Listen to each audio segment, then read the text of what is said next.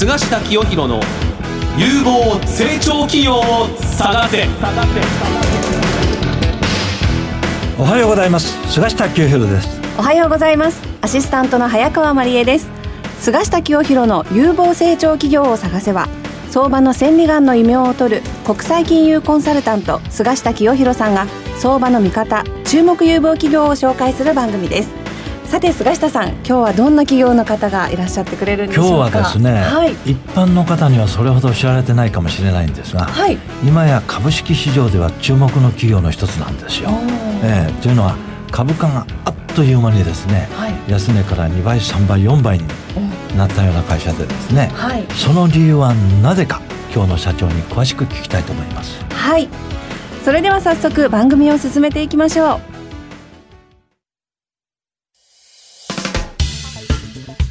お聞きの放送はラジオ日経です。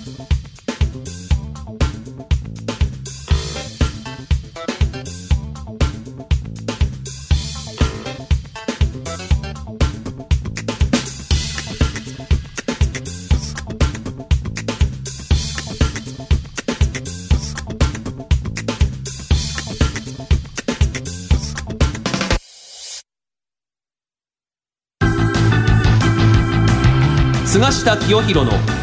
相場の千里眼。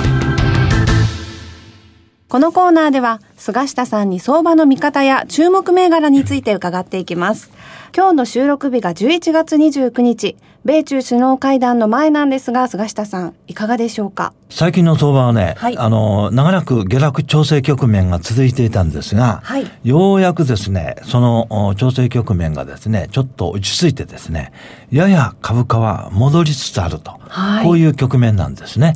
相場の私、現状分析と予測は、ベースとしては株価のサイクル、波のサイクルって呼んでるんですが、はい、波動で予測してるんですね、はい、それをちょっとこの番組、今お聞きの方々にですね、わかりやすくお話したいと思うんですが、はい、相場の波動にはですね、価格の波動と時間の波動と2種類あるんですけど、まあ、価格は昔からこの値頃、時間の方は日柄と呼ばれてたんですが、このサイクルでお話しますとね、日本の株価は今年の1月23日に2万4129円で一番天井って、はい、相場っていうのは大体ですね一番天井では終わらないんでしょう。2番天井って終わるっていうのが波動なんですよ。底入れする場合もですね1回目の安値1番床では底入れしない、はい、2番床入って底入れするっていうのが波動なんですよ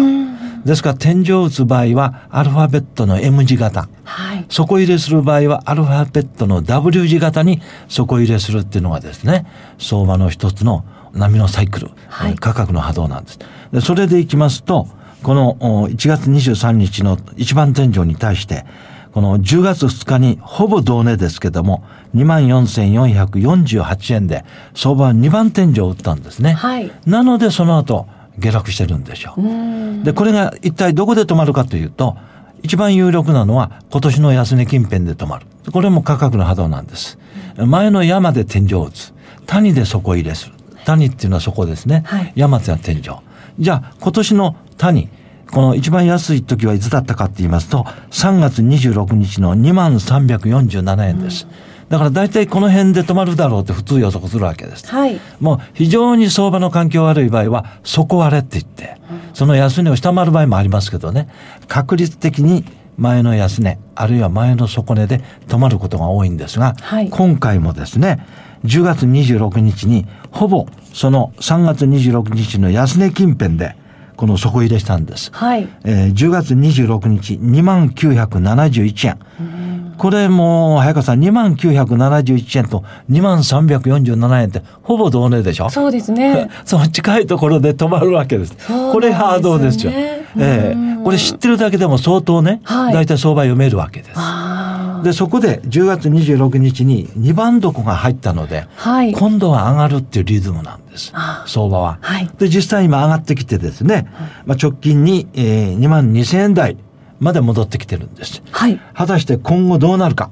という一つの読みはですね、これまた価格の波動なんですが、うん、10月2日の24,448円から10月26日の私が先ほど言った2番床つけた2971円までのこの下げ幅の半値戻しというのが攻防の分岐点なんですね。はい、下がった分の50%戻ると。はい、それどこかって言いますと、2万2500円から2万3000円の間ぐらいなんです。はい、なので、一番の注目は、この後年末に向かって、いつ2万3000円を突破してくるかと。2万3000円を突破してくると、年内に10月2日の高値、2万4448円を奪回する。はい、あるいはそれを突破するというのが波動なんです。はい。果たしてそうなるかどうか。ということで、今は波動だけで説明しましたけど、そういうこの2万2500円から2万3000円という目前の壁を突破するかどうかはですね、株価の行方を左右する情報。はい、この株価が上がる情報のことを買い材料、株価が下落する下がる情報のことを売り材料って言うんですが、この後買い材料が出てくるかどうかなんです。はい。この10月2日に天井を打ってから下げたのは、有力な売り材料が出て下げたんです。それは何かというと、1にこの米中貿易摩擦拡大、はい、それからアメリカの長期金利が3%突破した。というのが、まあ、株価が下げる要因だったんですがその株価が下がったことによってアメリカの株を牽引していたハイテク株アップル、アマゾンなんかも急落しちゃったんですね。はい、それで世界中の投資家は弱気になって売ってるんですけれども、うん、こういうところで弱気になったらもう全然ダメなんです。ここでドーンと下がったところが、実は買いチャンスと、はい、ということで私の勉強会なんかでもお話してたんですね。はい、今や日本もアメリカも第4次産業革命を買う相場。デジタル産業革命を買う相場ですから、アップルやアマゾンが簡単には天井を打たないですうん、ということで、はい、まあ、おそらくアップル、アマゾンも久しぶりに調整して、この後また上がるんじゃないかと思っておりますが、日本の株も、今言った半値戻しの株、壁をですね、2万3000を突破するかどうかはで、いつにこの後行われる。はい、この、今、収録は11月29日なんですが、はいこの週末にですね、米中首脳会談が予定されてるんですね。すねアルゼンチンで。はい、まあ、ここでですね、トランプ大統領がにっこりですね、えー、習近平さんと握手する。うん、まあ、米中の覇権の戦争は今後も長期戦、長く続きますが、貿易摩擦に関してはですね、中国が対米黒字を減らすという提案をすれば、当面はですね、合意すると思うんです。はい、もしかすると、それに近い話が出るかもしれないというのですでにニューヨークの株は上がり始めてるんです。果たしてそうなるかどうか、はい、注目したいと思います。以上です、はい、ありがとうございます。続いては菅下さんが選ぶ旬な企業にインタビューしていきます。菅下清弘の有望成長企業を探せ。それではご紹介しましょう。本日のゲストは証券コード6025名称セントレックス上場日本 PC サービス株式会社代表取締役社長家木信之さんです。よろしくお願いします。よろしくお願いします。えー、よろしくお願いします。まあ、あの、名称セントレックスって言っても知らない人も結構多いかもしれませんが、はい、まあ、簡単に言うと、あの、名古屋の新興市場ということでですね、はい、この名称セントレックスから株価が大幅に上昇している銘柄が結構出てるんですよ。はい。まあ、この後ちょっと社長からお話が出るかと思いますけど、OK ウェブっていう会社なんかもね、はい、あっという間に株価が10倍ぐらいになったんですよね。はい、あと、バルクっていう会社もすごい値上がりしたんですね。えー、まあ、そういうことでですね、今、日本 PC っていう会社も、業績も株価も大注目の会社ということなんですが、はい、えー、今日はまず、あの、社長からですね、どんな事業内容なのか、あの、仕事の中身から、お話しいただけますでしょうか。はい、わかりました。はい、えー、まあ、あの、最近ですね、えー、電気ガス水道に続きまして、えー、まあ、ご自宅のですね、インターネットのインフラ、ネットワークインフラっていうのは本当に、あの、第4の生活インフラになってきてます。はい、あの、家の中であの、パソコンとかですね、スマートフォンとかタブレットとか、あの、ネットワークにつながってるっていうものがこうトラブルにあった際にですね、あの、私たちが即日全国、まあ、緊急で、え駆けつけて、もう問題を解消していくと。で、そういったことをこう訪問で解決したり、あとお電話で解決したりと。まあ、そういった事業を主体に取り組んでます。なるほどね。はい、その日に駆けつける相手は企業ですか、個人ですか？現状は個人のお客様が7割。で、3割がの法人のお客様。ああ、そうですか、はい、個人の人が7割ぐらいあるんですか、あります。はい。で、それは、あの、御社のホームページかなんかに、えー、連絡する、あるいはコールセンターみたいなものがあるんですか、はい、コールセンターがあります。もうホームページからでもお電話いただいても、ええ、あと企業様とも提携させていただいて、まあ、サービス提供しているので。はい、はい。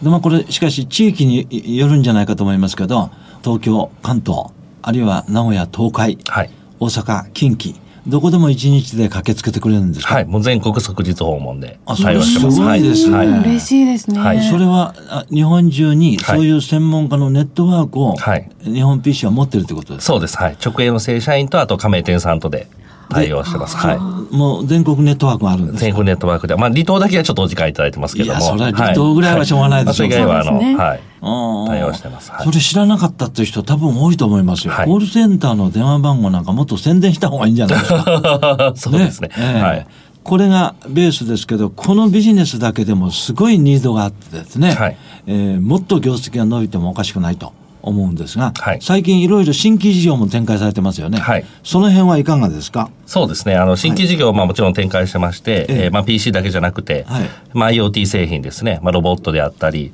まあヘムススマートハウスであったり、はい、えー、まあスマートホームですね。Google ホームとかですね。あの AI スピーカー、まあ、そういったところのあのサービスの対応もしてるんですけども、まあ、最近あの本当にですね、はい、OK ウェーブさんと、はい、あの資本業務提携を、まあ、7月に、まあ、させていただきまして、はい、まあ、そちらでですねあの仮想通貨に対するですね、あのまあ、風神ウォレットっていうあのそういう商品をですね、はい、今販売、まあ、サポート、まあ、そういったあの新しい事業も始めてます。なるほどね、はい、この会社がですね、まあ、今年あのシンガポールで ICO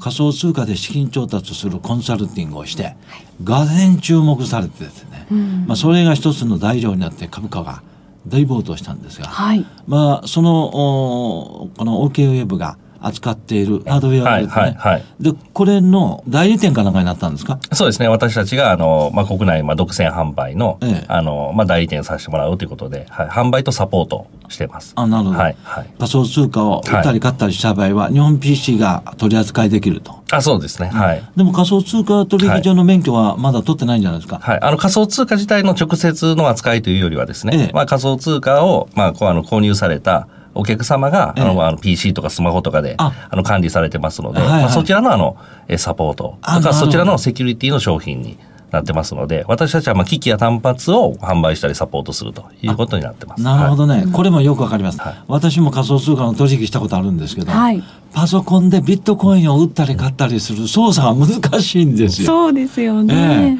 えー、教えてもらわないとできないです、これ。うえー、うちもね、この専門の担当をつけたぐらいです。あビットコイン仮想通貨の取引のための。はいえーそれ以外に、まあ、この日本 PC って会社は、ベースはこういうデジタルデバイス、パソコンの操作に強いもんですから、はい、もういろんなこのビジネスの広がりが今後出てくるとい。うふうに思うんですが、はい、なんかロボット関連もあったんじゃないですか？はい、ロボット関連もありまして、ええ、あの、まあ、RPA のですね、ええ。まあ、サポートをですね、ええ。えー、今ちょっとあの、スタッフの教育をしてまして、ええ。えー、まあ、RPA のあのソフトというか、あの、システムですね、ええ、っていうとかも各社さんいろいろと出されてるんですけども、ええ、やはりそれがあの販売されていった時にですね、まあ各企業さんで、あの、そのやっぱり設定の仕方がわからないと思うんですね。うん、まあロボットにあの、えー、作業を教え込まさないといけないので、え、で、その作業を教える、まあその、えっ、ー、と、設定の仕方ですね。そういうのをこう私たちがあのスタッフを派遣していくっていう、まあ新しいサービスをしようと思って今準備してます。それは準備してるところですか、準備してます。はい。で、これ、しかし、すごいことなんですけど、はい、効率化で。はい。えー、でもこれを操作するのが、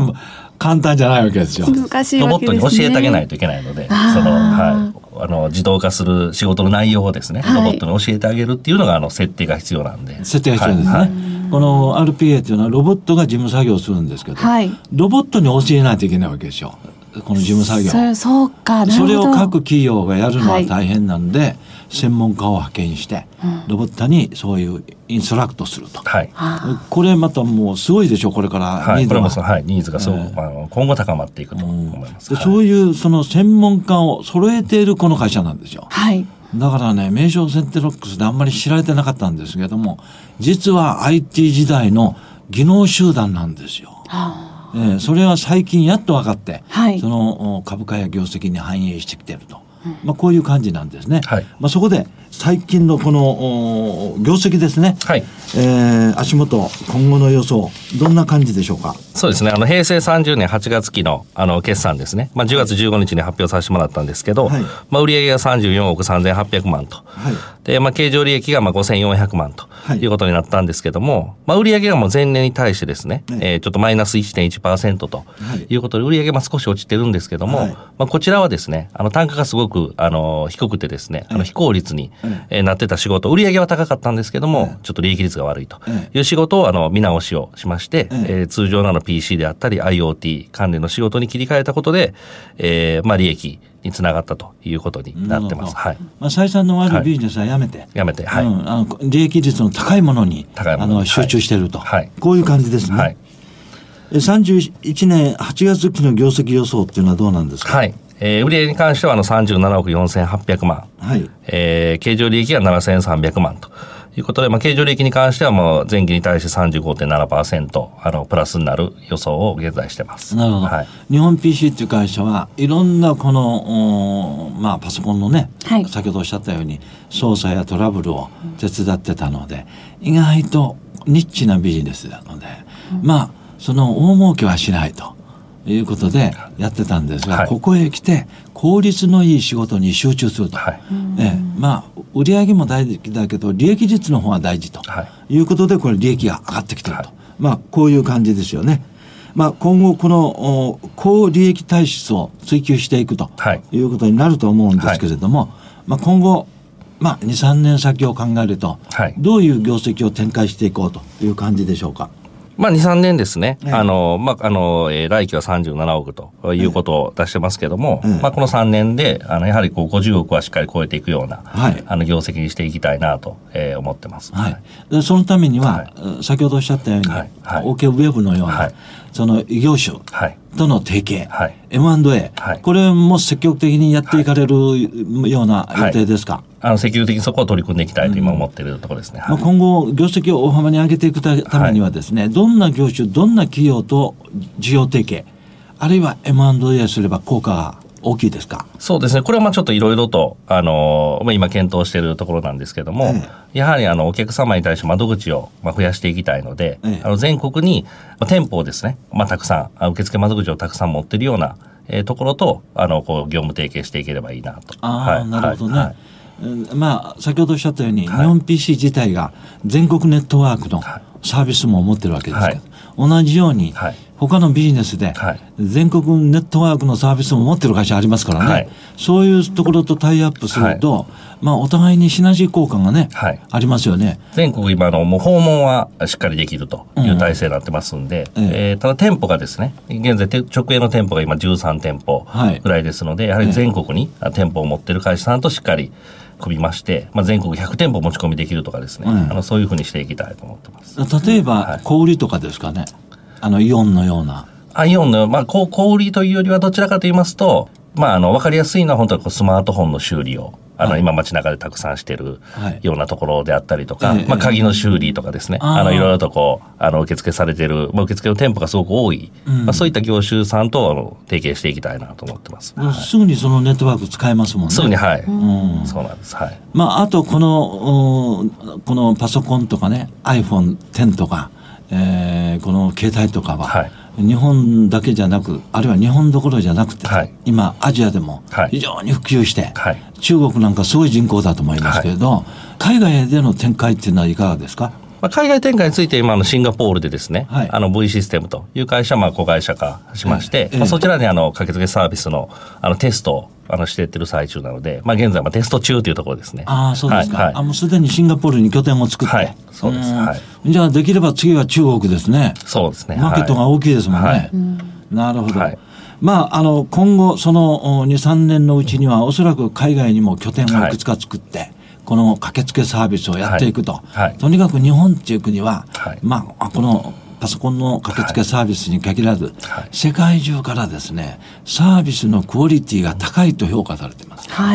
日本企業がやってくると、もう大体大歓迎なんですよ。日本のや企業のやる仕事っていうのはほぼ間違いがないと。サービスのクオリティが高いと。食べ物でも食べて安全と、美味しいと言われてるだけなので、まあ、特にこの今あ経済も伸びてますから、はい、アジアはこれから相当面白いですよねそうですね、うん、ただ私たちのその駆けつけサービスはですね、やはりこう堅実なまあ、成長というところになってきますので、ええ。ー、駆けつけサービスだけではなくて、まあ、その OK ウェブさんとのその提携ですね、ええ、いうところも生かして、あの仮想通貨に対するサポートだったりとか、ええ。ー、まあ、ブロックチェーンですね、あのデジタル遺品をブロックチェーンで管理とかですね、まあ、そういったこともいろいろとやってますので、えー、駆けつけのサービスに、えー、そういったですね、仮想通貨のセキュリティみたいなところも含めて、あのアジア展開できたらいいなというふうに考えてます。そうですね。はい、まあ、その辺は、まあ、一番この最先端のね、えー、技術っていうかサービスですから、はい、えー、ニードが高いと思うんですよね。はい、それとあの冒頭におっしゃったように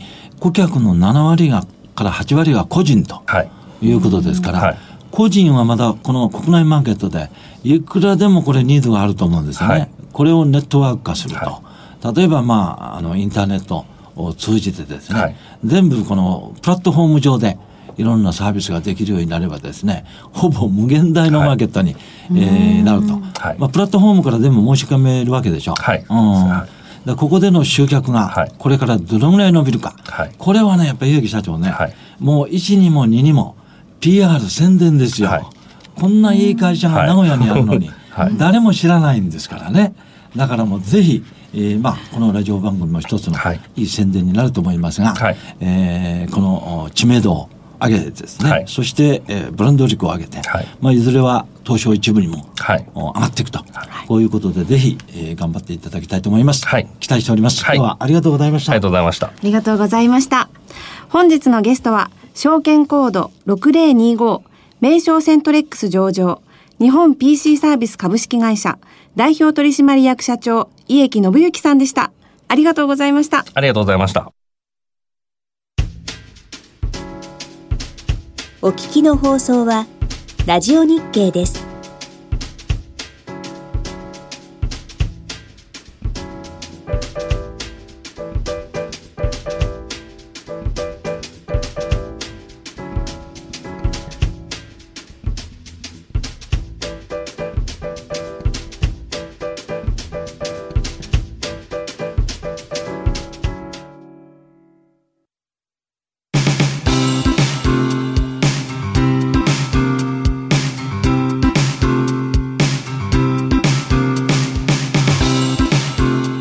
菅下清弘の有望成長企業を探せ。番組もそろそろお別れのお時間です。さて菅下さんいかがでしたか？なかなかねやっぱりあの、家木社長えー、今日お話してね、はい、堅実な方ですね。そうですね。伝わってきましたね、えー、はい、はい、だからねまあ業績予想なんかも相当今後ねえー、社長の予想を上回るような結果が出てくるんじゃないかなと、はい、まあ、特にね、えー、主要な事業は今の IT 社会で最も必要とされていることですからね。そうですよね。先ほどお話が出たですね、はい、RPA のロボットにですね、はい。えー、いろんなデータをこの教えるとい。うなんかも本当にこれ最先端の仕事ですからね。また仮想通貨を操作する、はい、パソコンなんかのいろんなインストラクション。これなんかもね本当にこれ今の最先端の仕事ですから、はい、えー、今後ますますですね大化けするんじゃないかと成長に期待したいと思います。はい。次回の放送は12月18日8時35分からです。ゲスト企業は株式会社 PR タイムズです。お楽しみに